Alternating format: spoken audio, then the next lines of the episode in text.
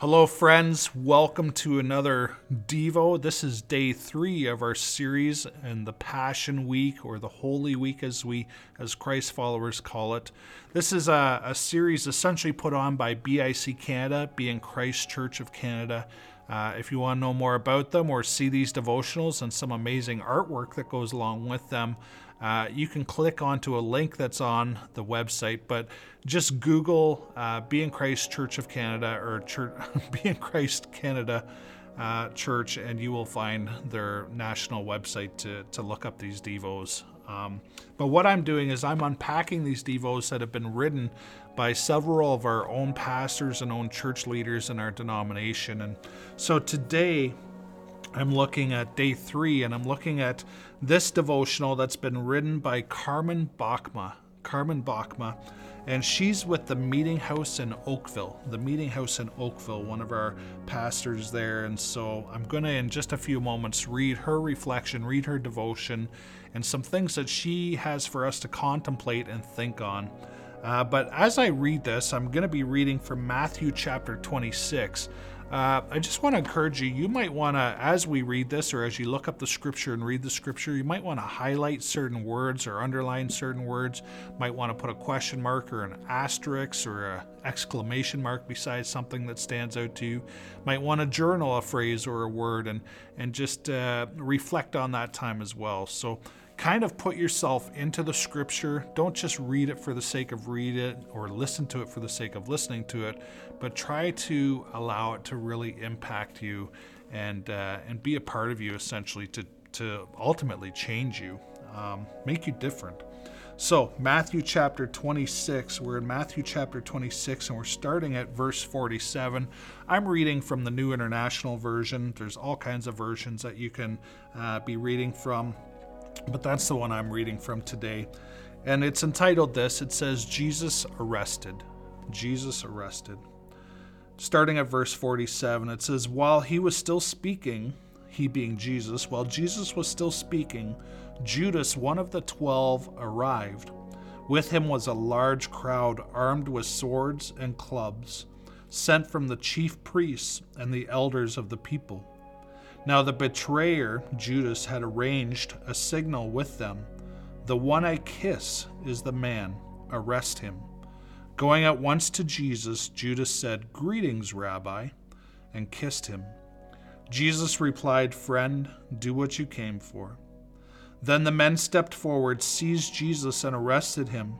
With that, one of Jesus' companions reached for his sword, drew it out, and struck the servant of the high priest, cutting off his ear. Put your sword back in its place, Jesus said to him, for all who draw the sword will die by the sword. Do you think I cannot call on my Father, and he will at once put at my disposal more than twelve legions of angels? But how then would the scriptures be fulfilled that say it must happen this way? At that time, Jesus said to the crowd, Am I leading a rebellion? That you have come out here with swords and clubs to capture me? Every day I sit or sat in the temple courts teaching, and you did not arrest me there. But this has all taken place that the writings of the prophets might be fulfilled. Then all the disciples deserted Jesus and fled the scene. Carmen says this in her reflection. She says, This is part of the crucifixion story that always leaves me with a bubbled up sense of injustice in my chest. It's the only it's only the beginning of the horrific torture Jesus is about to endure.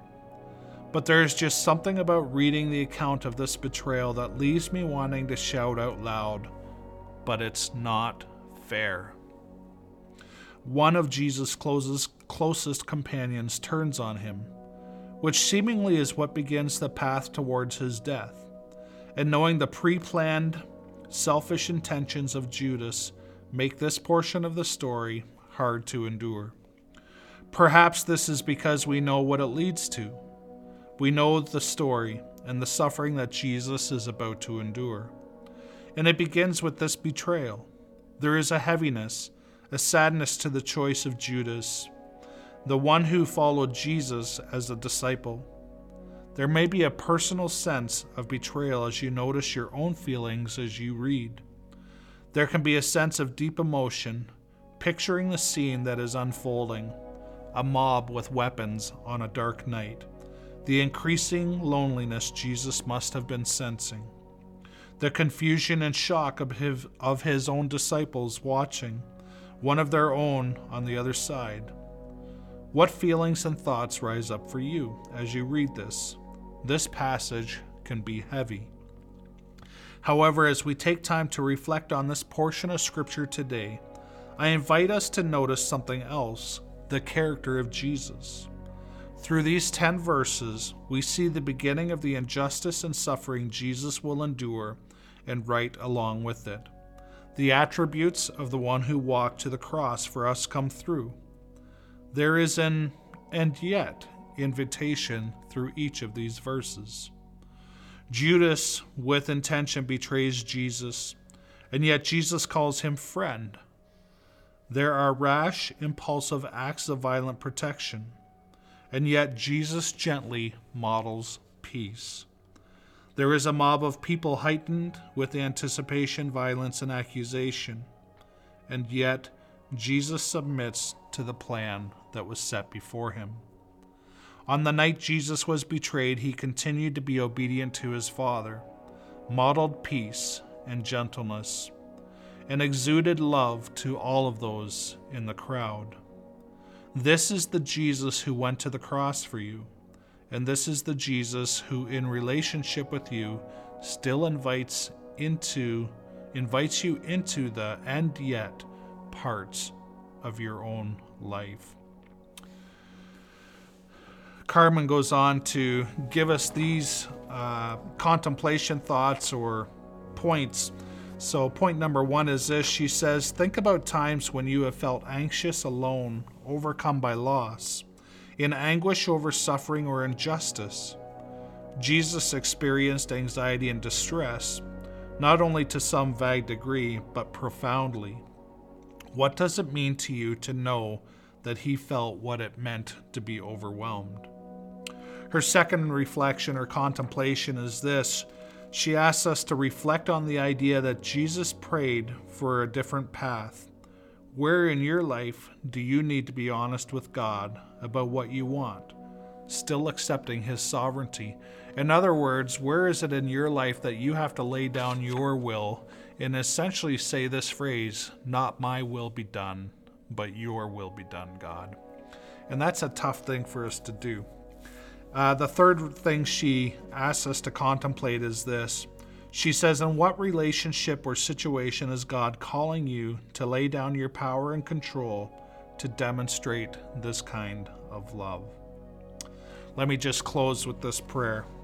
She says, Father, thank you for the gift of Gethsemane, for making these intense moments of tension, pain, and struggle a part of your story, for letting us know that you do know as we live out this season of pandemic, as we feel so many things so very deeply, help us to trust in your will, understand your heart, experience your comfort. Give us the resolve each day to lay down what power we do have for the love of those around us. Amen. God bless. If anyone needs anything, please don't hesitate to reach out and give me a phone call or message me on Facebook or email. Hope you're all staying safe. Have a great rest of your day. God bless.